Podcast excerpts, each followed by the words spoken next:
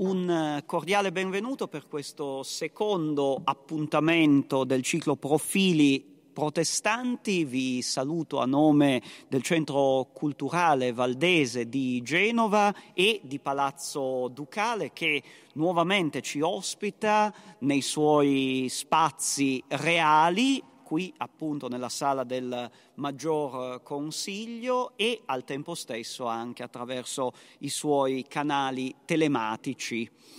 Nel primo incontro abbiamo ripercorso il cammino di un uomo del Cinquecento che ha segnato profondamente il pensiero protestante classico e la cultura del suo tempo e abbiamo visto anche la cultura di altri paesi negli scambi per esempio anche con eh, studiosi e intellettuali italiani. Oggi ci confrontiamo con una figura sicuramente poco nota in Italia e probabilmente sottostimata anche in molti ambienti protestanti. Si tratta di Jacques Ellul, uno studioso che per certi versi è difficile situare anche proprio nel campo degli studi, nell'ambito della cultura, si potrebbe definire per certi aspetti un sociologo, ma anche un filosofo, fu nella vita professore di diritto con forti interessi teologici però, un uomo eclettico con una vita intensa proprio a cavallo di quello che è stato definito il secolo breve e entra però a pieno diritto in questo nostro ciclo perché, come ci spiegherà la nostra guida nell'incontro odierno, Ellul non fu solamente uno studioso apprezzato, ma un protestante che potremmo definire confessante e impegnato anche nel vissuto concreto della propria Chiesa di appartenenza. A illustrarci la sua vita il suo percorso è Elisabetta Ribè, pastora valdese, dottore in teologia protestante dell'Università di Strasburgo, dove è responsabile dell'insegnamento di teologia pratica e di etica. Inoltre è assistente per la formazione al ministero pastorale alla cappellania delle chiese protestanti d'Alsazia ha approfondito nei suoi studi l'opera di Jacques Ellul, appunto curando l'edizione italiana di un testo uscito soltanto l'anno scorso, L'impossibile preghiera, e inoltre ha curato l'introduzione alla traduzione di Lavoro e religione tradotto appunto in italiano, sempre un testo di Jacques Ellul. A lei va la nostra gratitudine per il tempo che ci dedica per aver accettato questo invito e a lei voglio anche domandare subito se può raccontare, diciamo così, a quanti per nulla conoscono Ellul, chi fosse costui e forse anche quali aspetti del suo pensiero l'hanno maggiormente colpita e affascinata in questi anni di approfondimento. Grazie, buongiorno, buongiorno a te, buongiorno a chi ci ascolta, grazie al Palazzo Ducale a Genova che con tristezza saluto da lontano, sperando di poter un giorno raggiungere, quanto prima se possibile. Eh, sì, eh, effettivamente bene dici, eh, lui è una figura senz'altro eh, poliedrica e senz'altro poco conosciuto, quantomeno non ancora abbastanza conosciuta, quantomeno in Francia, in Italia, in Europa, diciamo, e forse un pochino di più lo è eh, negli Stati Uniti, ecco, dove è approdato forse piuttosto grazie alla, al suo, all'approccio della sua critica della società tecnica e, e quindi tutta questa eh, filone qua della sua opera. Però eh, sì, vorrei iniziare questo scambio dalla ultima parte della tua domanda, cioè dal, da cosa mi ha interessata così tanto nel, nell'opera di Ellul, dei suoi scritti, perché appunto eh, quando, come è successo a me, leggere un autore eh, fa sì che si cambi vita, lavoro, persino paese, ero pastora appunto eh, l'ultima sede in cui ho servito è stata la chiesa di Venezia della sua diaspora, eh, partire e, e per di più con un bambino piccolino per iniziare un dottorato e per di più in Francia, eccetera, eccetera. Eh, non cambio vita ogni volta che leggo un bel libro, ecco. Quindi, diciamo che forse è un buon inizio, è una buona domanda e potrebbe essere una, un'apertura interessante poter cominciare da qui. Allora, ho iniziato, eh, ho scoperto Ellul passando eh, da, un, da Venezia passando da un invito che mi era stato rivolto a presiedere una tavola rotonda nel contesto di un, um, una tre giorni di incontri sulla decrescita. E il, l'allora responsabile per gli stili di vita della diocesi veneziana mi aveva chiesto se volevo presiedere appunto questo incontro eh, con Marcelo Barros, Alex Zanotelli e Latouche. Quindi Barros, Zanotelli, la teologia della liberazione, la teologia di padre Alex, eh, più o meno erano eh, temi, filoni conosciuti, eh, la Touche lo conoscevo meno e quindi mi sono detta, boh, leggiamo qualcosa di costui. E in quel momento ho scoperto che l'opera di Serge Latouche è eh, largamente nutrita dagli scritti di Jacques Ellul e in particolare dagli scritti teologici di Ellul, non solo da quelli appunto in cui Ellul eh, riflette sulla tecnologia. Un po' perché di fatto la riflessione sulla tecnologia passa attraverso una chiave di lettura che è quella della, della teologia, eh, e un po' perché effettivamente la parte, eh, la dimensione spirituale no? della, dell'approccio, della riflessione sulla presenza al mondo, come la chiama lui, è un qualcosa che ha ehm, influenzato non poco anche il, la riflessione, la critica che fa Serge Latouche a quella che chiama la mega machine, no? questo grande eh, marchingegno all'interno del quale ci siamo trovati incastrati, essendone noi stessi gli artefici.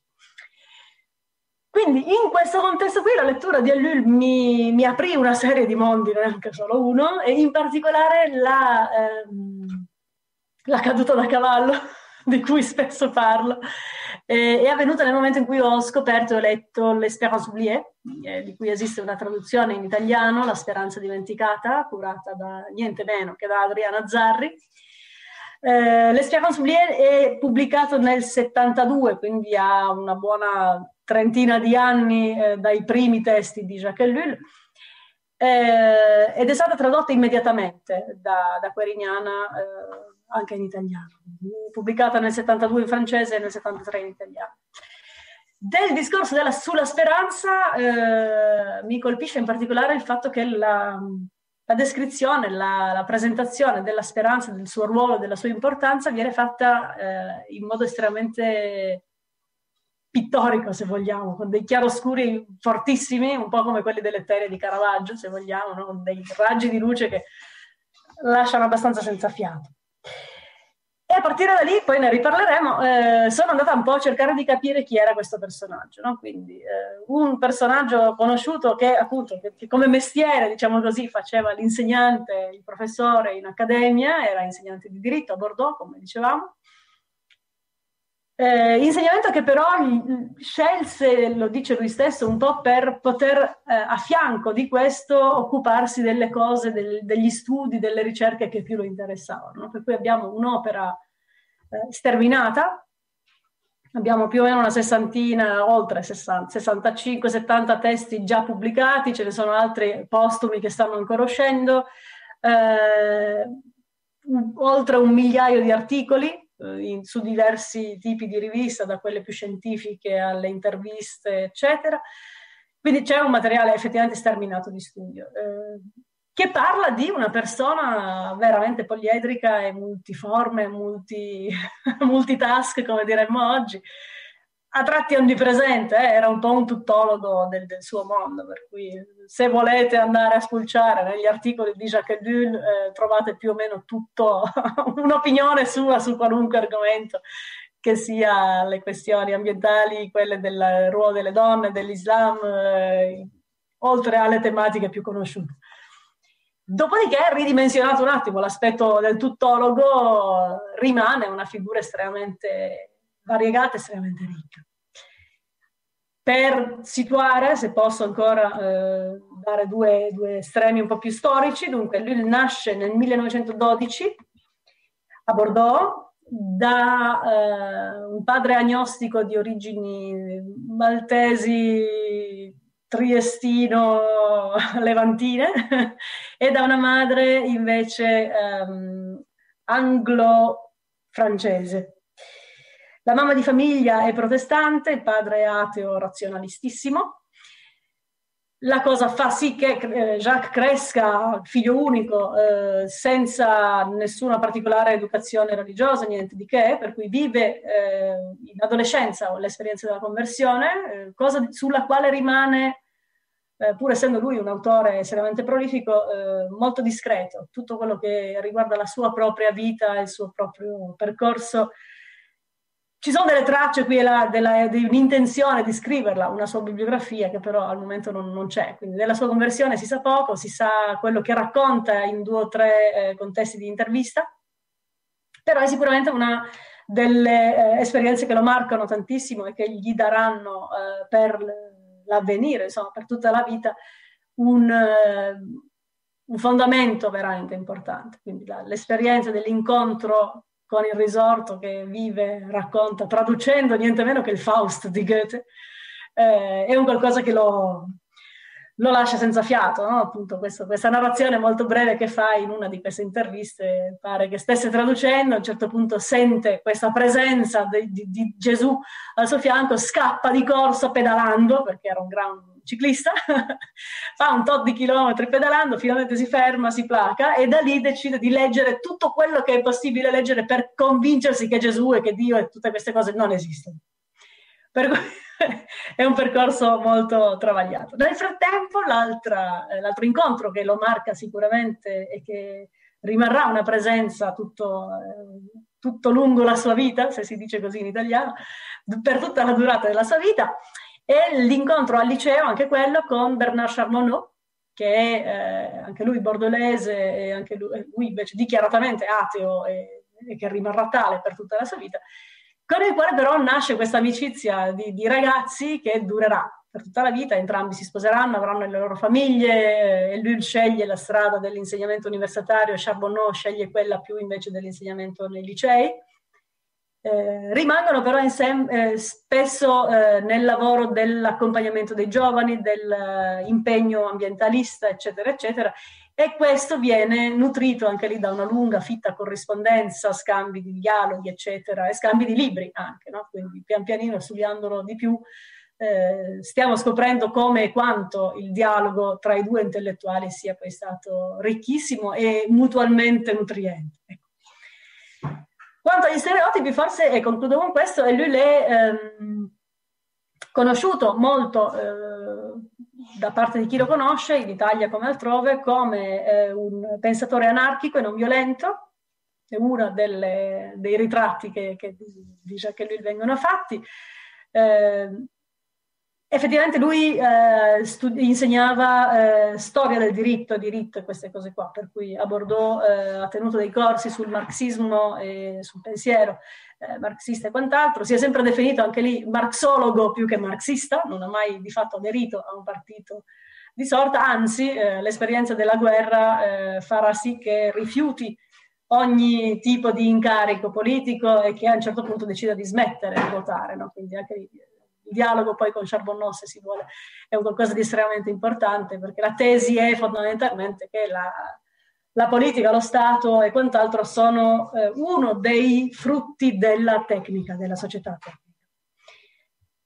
Detto questo, appunto, oltre agli impegni statali, ha un impegno costante eh, nel contesto appunto della fede, della sua conversione, in quanto eh, membro dei eh, dei comitati centrali dell'allora Église réformée de France, oggi Église protestante unie de France, comunque del protestantesimo storico eh, francese, e evidentemente appunto anche nell'insegnamento, no? quindi nel, nell'università era una delle persone ecco, vorrei, eh, su questo, diciamo così, eh, interagire un pochettino con te da questo, da questo, ritratto che tu ci offri emergono alcuni caratteri interessanti. Uno sicuramente la dimensione anche dell'amicizia intellettuale, cosa che segnerà il percorso beh, di molti altri intellettuali del Novecento, ma nel caso di Ellul appunto questo, questo carattere tenuto per certi versi, come tu spiegavi, eh, quasi nascosto, cioè c'è quasi un pudore nel mettere in luce peggio ancora nel mettere in mostra questa dimensione di una conversione. E pur essendoci questo pudore si riconosce eh, questa dimensione, la dimensione della fede come qualcosa di essenziale in un vissuto che è esistenziale ma è sicuramente anche intellettuale. Non dimentichiamo che appunto, lo segnalavamo già prima, poi ci torneremo e lui scrive vari testi di teologia, tra cui appunto l'impossibile preghiera già citato, ma anche dei commentari biblici, in particolare mi viene in mente un commentario biblico sul libro dell'Apocalisse, molto interessante per certi aspetti anche provocatorio.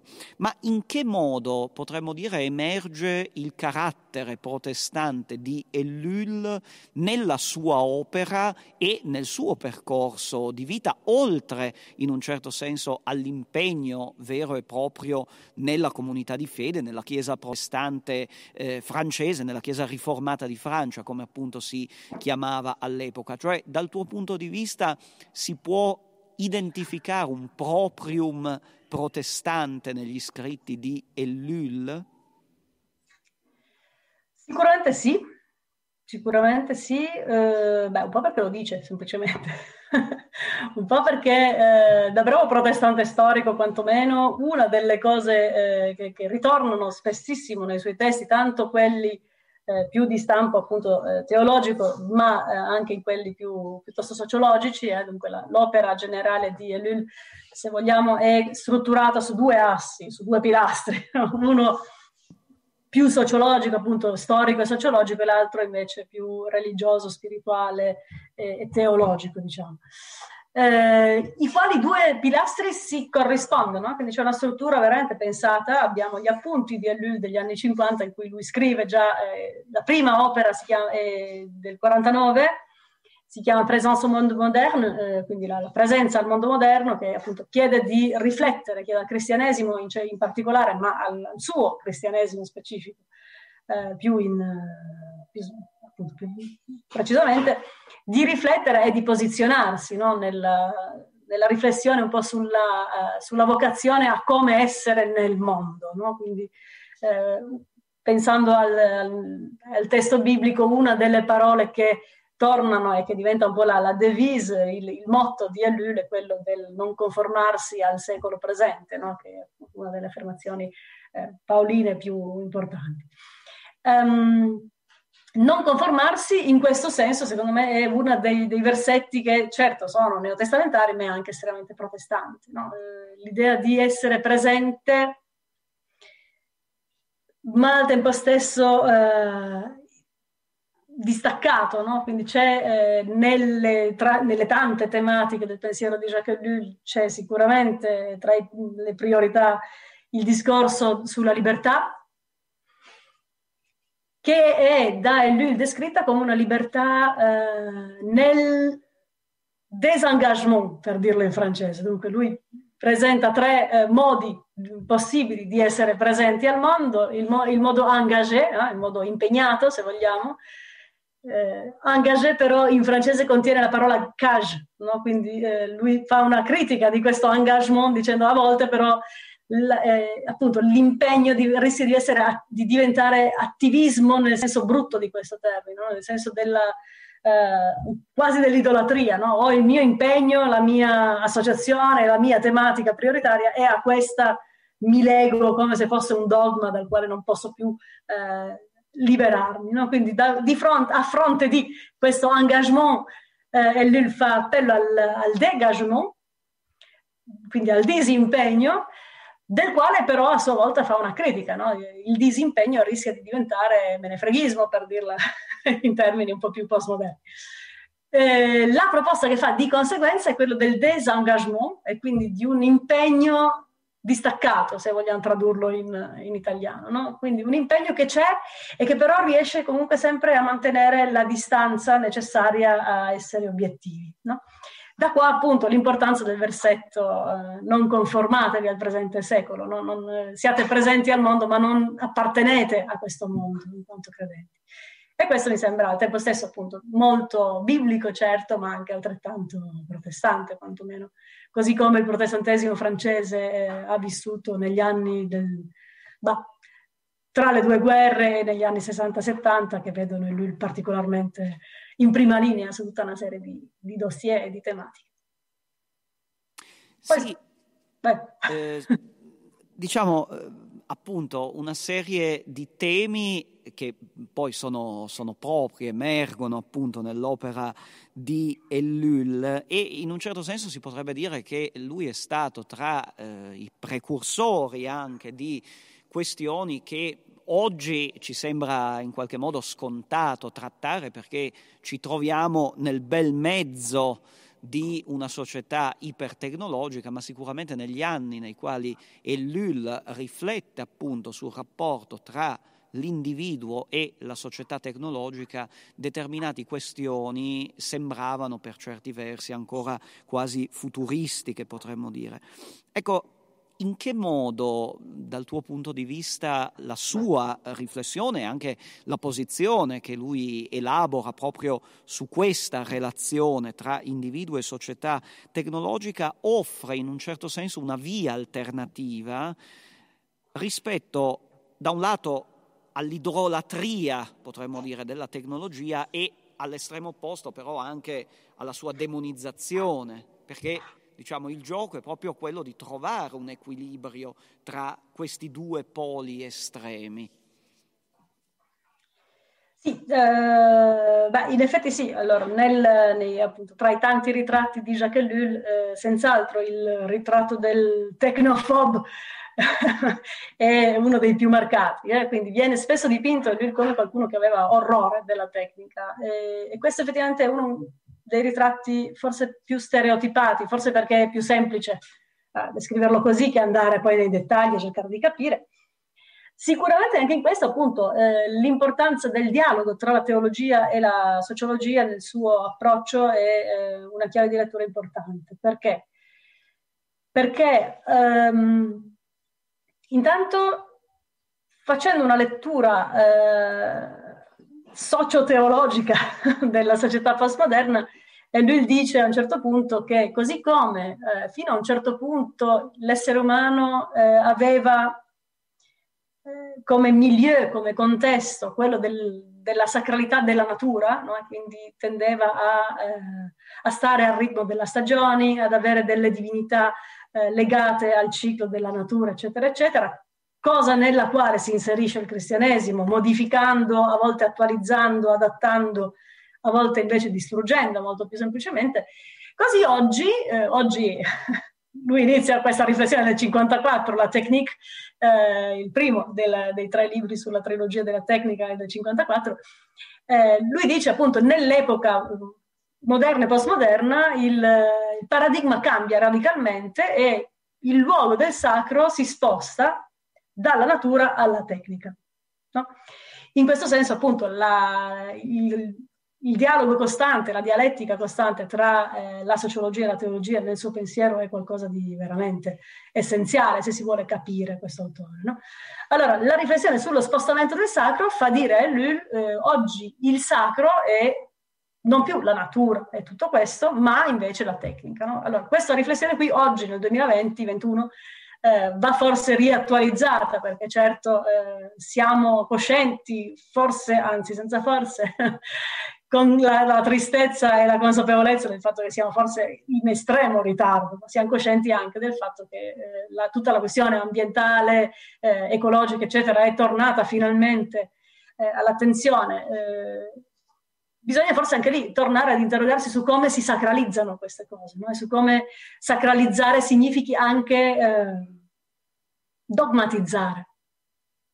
Quindi lì dove prima c'era appunto la natura che veniva sacralizzata, mitizzata, eccetera, e quindi diventava intoccabile per tutta una serie di cose, eh, la tappa successiva è stata quella della sacralizzazione della tecnica, che fa sì che per anni non si è potuto mettere in discussione tutta una serie di paradigmi e di dogmi imposti dalla tecnica, no? per cui cioè, se il, il database dice questo vuol dire che questa è la verità, Oggi forse eh, siamo ad una terza fase in cui appunto essere lulliani eh, è, è, di nuovo importante perché ci sono delle chiavi di lettura di cui disponiamo e che potremmo applicare eh, in modo forse ancora utile prima che sia fa. è già un po' troppo tardi, lo dicevo già prima, ma forse siamo ancora in tempo per fare qualcosa. Quindi, mm, sì, mi, mi fermo qua no, per eh, beh, ovviamente io credo che anche proprio alla luce di quanto abbiamo visto, per esempio, nel, negli ultimi mesi, nel corso dell'ultimo anno, eh, se rapportiamo questo tipo di riflessione a ciò che è anche la tecnica nell'ambito, per esempio, medico, beh, potrebbero, potrebbero emergere delle delle riflessioni e degli spunti molto, molto interessanti per rapportarsi alla realtà con la quale di giorno in giorno siamo effettivamente confrontati. E io vorrei però adesso ritornare un pochettino su quello che tu prima l'hai, l'hai definito il, uno dei due, il secondo pilastro della riflessione di Ellul accanto diciamo, all'ambito storico, sociologico e forse dovremmo dire anche propriamente giuridico, cioè il secondo aspetto appunto spirituale, religioso, teologico, che poi si intreccia anche eh, in ambito propriamente giuridico. Ricordiamo uno dei testi di Ellul, peraltro anche tradotto in italiano, che riflette proprio sul fondamento teologico del diritto. Ma concentrandoci più propriamente su quelli che sono i temi teologici, tu citavi prima il fatto che nel 72 esce questo testo, poi prontamente tradotto in lingua italiana, la speranza dimenticata. Ecco, quelli sono anni nei quali la tematica della speranza, come probabilmente ricorderanno molti dei nostri ascoltatori, è eh, percorsa e ripercorsa dalle traiettorie della riflessione teologica. Nel 1964 un teologo oggi abbastanza noto, all'epoca per la verità non ancora, Jürgen Moltmann scriveva appunto la teologia della speranza. Ecco, in che modo eh, Ellul entra in dialogo con questa corrente di pensiero e quali sono anche eh, diciamo, i risultati di questo dialogo nella sua opera? Grazie di questa domanda, grazie mille. Allora, l'Espérance oubliée eh, effettivamente sì, eh, segue, allora ce l'ho qui, ve la faccio vedere tanto per, eh, questa è la versione del 2004, eh, la prima edizione del, del 72, purtroppo non ce l'ho ancora, sarà gradito regalo se mai qualche fan volesse procurarcela. Eh, L'Espérance oubliée sì, viene scritto in un momento in cui eh, la riflessione sulla speranza è, eh, è molto viva. Mm, siamo nel 70, 72, ci sono già dei testi che la annunciano, l'Impossible Prière che è eh, anche lui eh, scritto nel 71 parla di speranza e per certi versi precede in parte il discorso che poi verrà fatto immediatamente dopo, se non contemporaneamente, eh, perché poi le date di pubblicazione e le date di redazione dei testi di Agliul sono sempre voilà, eh, cose da telenovela. Um, la riflessione sulla speranza negli anni 70 è effettivamente eh, molto eh, presente, via, tanto nel contesto della filosofia, della sociologia, quanto in quello della teologia più, più specificamente. Eh, lui critica, per esempio, molto eh, il principio speranza di Bosch, perché eh, dice bon, il discorso che lega la speranza al, al, vocabolario dell'utopia è un qualcosa che ehm, in quanto cristiani non possiamo accogliere più di tanto, per il semplice motivo che l'utopia appunto è cosa che non è eh, in questo mondo, non è nostra. No? Mentre eh, il dialogo con Moltmann, che passa attraverso un dialogo con Paul Ricoeur, che è, è tanto citato quanto Moltmann nell'Espérance oubliée, eh, è un dialogo molto ricco e molto, molto bello da approfondire. Eh, confesso a questo punto pubblicamente che durante eh, la fase di ricerca per il mio dottorato, dunque io la, la tesi di dottorato l'ho scritta sulla speranza, eh, a un certo punto mi sono ovviamente chiesta, ma com'è che eh, in questi anni in cui entrambi erano lì eh, e che in più c'era Paul Ricard di mezzo e quindi appunto persone tutte disposte al dialogo, al, al movimento, al confronto, eccetera, eh, gli anni in cui peraltro in Italia, eh, anche lì dobbiamo rendere omaggio a totali iniziative. Eh, queste persone, Moltmann non tanto, ma soprattutto i filosofi francesi, passavano da Roma una volta all'anno, quantomeno, per i colloqui castelli, no? quindi facendo tutto un percorso europeo di riflessione eh, condivisa. Eh, Jürgen Moltmann e Jacques Ellul non si sono mai incontrati. A mai a nessuno è venuto in mente di organizzare un convegno, una conferenza in cui entrambi fossero presenti. La vostra servitrice qui presente, quindi eh, a un certo punto della sua ricerca, ha pensato bene di andare a cercare Jürgen Moltmann e di chiedergli, ma eh, lei ha mai parlato con Jacques Ellul, ha mai visto, eh, ha mai letto eh, L'Espérance oubliée? E ho scoperto, con, con non, non, poca ironia, di essere io quella che eh, era destinata a regalare a Jürgen Moltmann una copia del, dell'Espérance oubliée in francese, per fortuna la legge, lo legge il francese. E quindi niente, eh, purtroppo appunto questo incontro non c'è stato in tre dimensioni, eh, è una delle piste tuttora aperte perché sicuramente eh, i due, e, e, aggiungo ancora Ricoeur una volta a questo, a questo duo, sono stati eh, sul discorso della speranza delle, delle sorgenti eh, di, di, valore inestimabile per la riflessione contemporanea. Quindi c'è eh, senz'altro, eh, è stato fatto o fatto in parte una, un lavoro di, ehm, dire, di ricostruzione storica no? del, del, dibattito sulla questione all'epoca, negli anni 70, e, e, ho cercato, sto cercando, quando ho tempo di farlo, di eh, provare ad attualizzare tutta questa tematica. Effettivamente oggi più che mai direi la speranza è una, un qualcosa dobbiamo, a cui dobbiamo togliere il, il, velo della chimera e che dobbiamo riappropriare e riportare nel nostro ecco, tempo. Ecco, su questo, se posso, una domanda, diciamo così, un po' a, a bruciapelo. Eh, dal tuo punto di vista, oggi si potrebbe ancora scrivere un libro come appunto la speranza dimenticata o piuttosto lo stesso Ellul scriverebbe qualcosa come la speranza scomparsa? Allora, ne abbiamo parlato perché abbiamo un piccolo gruppo di studio dei testi di Jacques Ellul eh, che è nato que- negli ultimi anni. Allora, una domanda ce la siamo fatta, cioè questa domanda ce la siamo fatta eh, in questo gruppetto e uno di, di, noi ha risposto molto cinicamente, ma forse oggi Jacques Ellul avrebbe semplicemente scritto, beh, l'avevo detto. E, in effetti era abbastanza nel suo stile, devo dire, probabilmente uno dei motivi per cui non è stato così eh, sulla ribalta, ecco, oltre a non aver mai voluto salire a Parigi, come dicono eh, gli intellettuali francesi, è sempre rimasto a Bordeaux, è fedele a Bordeaux, eh, pur avendo viaggiato, ma sempre in treno, perché l'aereo non si prende. Eh, è, sempre, è, sicuramente stato quello di eh, dire le cose in modo abbastanza sgradevole, quantomeno eh, sempre in, in, contrattempo, come dice una, il titolo di una bellissima biografia.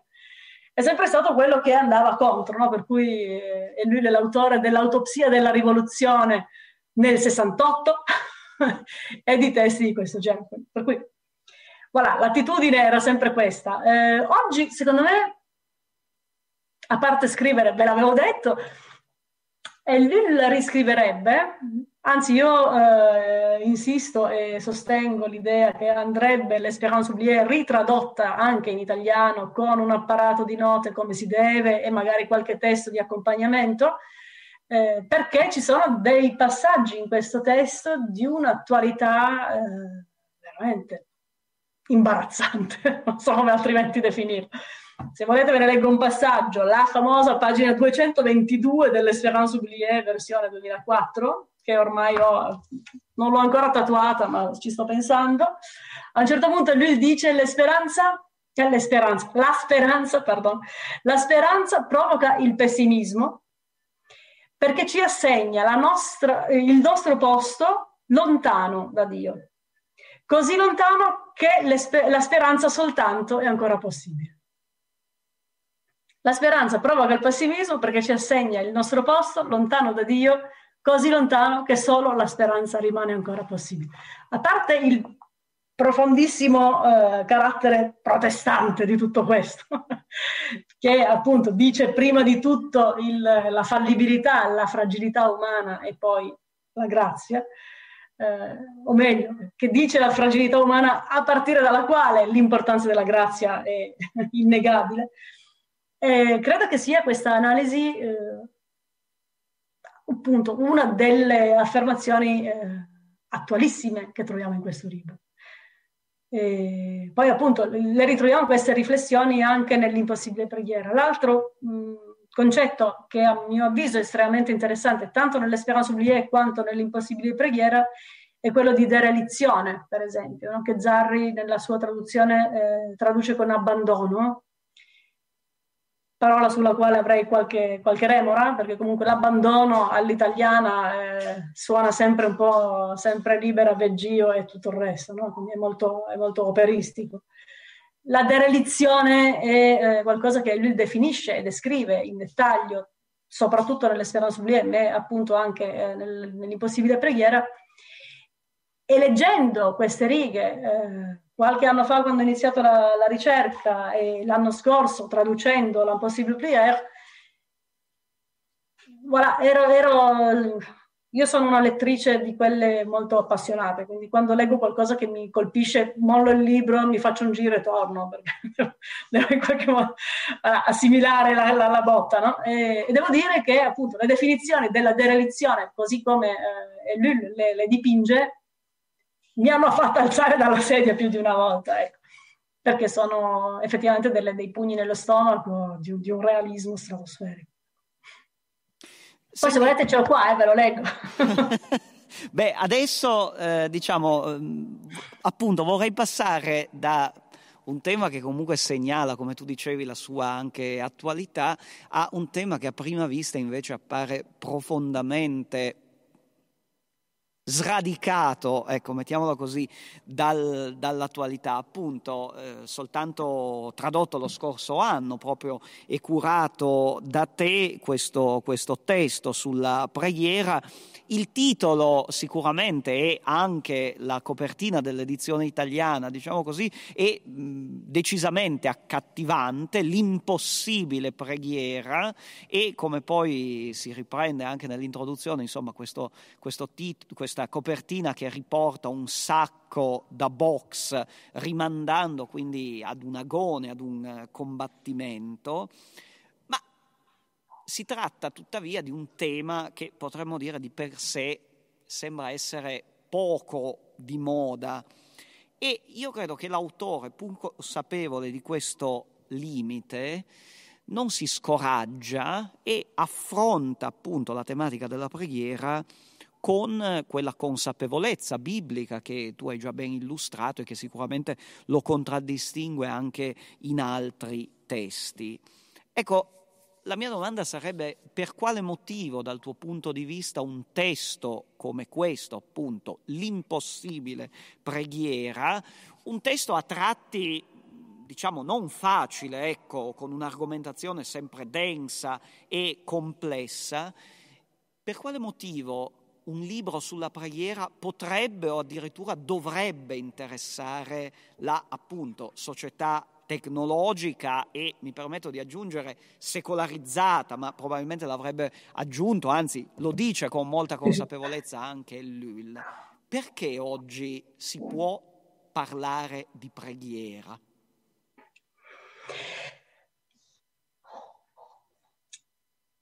Avrei voglia di dare due o tre risposte diverse, allora cerco di fare una selezione di priorità. Eh, prima di tutto, una risposta molto eliuliana eh, quando all'inizio del, del, loro percorso comune e lui e Charbonneau eh, scrivono un, una specie di manifesto personalista, così lo definiscono, eh, scrivono, lo intitolano Nous sommes des révolutionnaires malgré nous. Siamo dei rivoluzionari malgrado noi, contro, contro il nostro volere. No? E, eh, mi viene un po' da rispondere in questo senso per cominciare, e cioè la preghiera oggi se ne deve parlare malgré nous, anche se vorremmo farne a meno, anche se nella società nella quale eh, viviamo eh, vorremmo poter dire vabbè ma la preghiera è una roba passata, no? è una cosa che non, non serve, una cosa... E invece, eh, e penso ai noi che questi mesi eh, ultimi, in questo anno ormai ultimo che abbiamo passato, ci abbia su questo dato non poche docce fredde, via, perché eh, a un certo punto eh, credo che tutti eh, più o meno toccati dalla, dalla, pandemia, più o meno toccati dal, dagli effetti collaterali, cosiddetti, per dirla così, di, questo, di questa epoca, peraltro annunciata, perché non è che non lo sapevamo che sarebbe successo qualcosa del genere prima o poi, eh, ha fatto sì che credo ognuno e ognuna di noi si sia a un certo punto eh, dovuto confrontare, malgré lui, eh, con la, la, questione della presenza del, del, trascendente, del sacro, del totalmente altro no? nella, nella, nostra vita. In questo la preghiera eh, può avere uno spazio, nel senso che preghiera non è solo eh, l'eredità culturale di cui disponiamo o di cui non abbiamo mai potuto disporre perché eh, siamo cresciuti in un contesto che perde gli a priori abbastanza fissi e ci ha tenuti lontano no? dalla, dalla sfera del religioso, Credo che sia però un, un interrogativo che, che, a un certo punto tutti noi si, ci si è posti o riposti, no? Perché appunto eh, a questo punto cosa mi rimane? Mi rimane forse la preghiera, la preghiera come non tanto appunto bagaglio culturale o come scaramanzia, ma veramente come tempo di dialogo, di ascolto della parola di Dio, di eh, fiducia, di confiance nel fatto che eh, qualcuno al di là di, di, ciò che io sono, eh, magari mi sta ascoltando, no? sta in qualche modo accompagnando questa mia sofferenza, questa mia eh, incertezza, questo mio panico anche, no? che, che, ognuno di noi ha potuto vivere in, nell'anno che è passato. Quindi sì, io anche qui torno a, a lanciare la, la lampadina, e qua c'è la terza parte della risposta, sulla parola chiave eh, derelizione. No? Eh, a un certo punto eh, nella possible prière lui descrive questa derelizione e, e, e, la descrive in modo estremamente ehm, al tempo stesso chiaro, eh, ma spaventosamente attuale, perché il testo che è del 1971, letto nel 2021, parla cioè, allora era scritto eh, per le persone che vivevano nel costante panico del, dice, della corsa agli armamenti, del, della catastrofe nucleare e quant'altro. Eh, io ti assicuro, l'anno scorso, rileggendo le bozze, ed era più o meno aprile, più o meno, eh, più o meno un anno fa, un po' prima, eh, fine marzo, inizio aprile, eh, rileggevo questi passaggi e mi dicevo però Profeta forse no, eh, negli Stati Uniti di Elul parlano spesso come di un profeta, io fin lì non ci arrivo. Però eh, sicuramente visionario sì, diamine, qualcuno che ha, ha, visto, ha vu venir, come si dice in francese, ha visto arrivare una serie di situazioni, eh, vabbè, è, è innegabile. Ora, se posso, leggo queste quattro righette. Assolutamente sì, grazie. Allora vi leggo dall'Impossible Prière, poi vi racconto la storia di questa immagine qua, dove questa immagine del, del sacco da box. Allora, lui dice all'inizio del capitolo 5, il capitolo che si intitola Il combattimento della preghiera, appunto, no? dopo aver fatto tutta una serie di analisi, a volte appunto anche abbastanza farraginose, complicate, piene peraltro di riferimenti alla cultura eh, francese, franco-francese del suo tempo, quindi comunque anche lì eh, per, per noi comuni mortali italiani del 2020 eh, non è sempre così facile eh, capire ogni riferimento. A un certo punto lui scrive eh, della preghiera nel tempo della derelizione ed è qui eh, la prima volta in cui questa parola appare nel, nel, nell'opera di Lulliano. E dice così, è possibile che stiamo vivendo il tempo in cui Dio volge altrove il suo volto, il tempo della derelizione. Il tempo descritto nelle Apocalissi evangeliche, quel momento tra i tempi nel quale l'essere umano non è più in grado di discernere verità alcuna, nel quale le potenze sono scatenate e la confusione tra male e bene è costante. Chiamerete male ciò che è bene e bene ciò che è male. Quel tempo in cui l'essere umano si concede ogni audacia, vive ogni terrore, in cui l'angoscia aumenta a tal punto da bastare da sola ad uccidere coloro che ne sono colti. Quel tempo di persecuzioni deliranti con la spada che si abbatte sui migliori, quel tempo nel quale nelle nostre saggezze al minimo pensiamo che Dio sia morto perché abbiamo ridotto al nulla quel concetto di Dio inafferrabile che ci eravamo forgiati da soli. Tempo in cui compaiono messia di ogni sorta, ognuno con la pretesa di salvare persone. Uno si chiamava padre, un altro guida dei popoli, il terzo redentore, il quarto inviato, il tempo nel quale le nostre saggezze dissolvono la saggezza di Dio con lo scopo di raffinare sempre di più la sua comprensione il tempo nel quale le nostre preghiere non sono esaudite e grediamo al cielo e nessuno ci risponde. Siamo nel tempo, e con questo finisco, in cui l'essere umano si dice orgogliosamente adulto e si scopre tragicamente orfano. Ora, non fosse altro per questa mezza pagina che vi ho appena letto, credo che l'Impossible Prayer vada tradotta in italiano e letta e meditata. Allora, direi che effettivamente queste parole sono una degna, più che degna conclusione per, per questo nostro incontro. Ovviamente come tutti abbiamo capito, varrebbe la pena approfondire molto di più il pensiero di Jacques Ellul. Abbiamo la possibilità di farlo leggendo anche appunto in lingua italiana alcuni testi che sono già stati tradotti, per altri bisognerà eh, rivolgersi alla lingua originale o ad altre lingue moderne nelle quali appunto Ellul è stato tradotto più di quanto non lo sia stato in italiano. Un eh, ringraziamento particolare nuovamente ad Elisabetta Ribè che ci ha guidati in questo percorso, nello scoprire questo ulteriore profilo protestante, quello appunto di Jacques Ellul. Io rivolgo a voi tutti anche una parola di gratitudine per averci seguiti qui nel contesto di Palazzo Ducale e vi do appuntamento al nostro prossimo incontro che volgerà lo sguardo verso la musica. Grazie.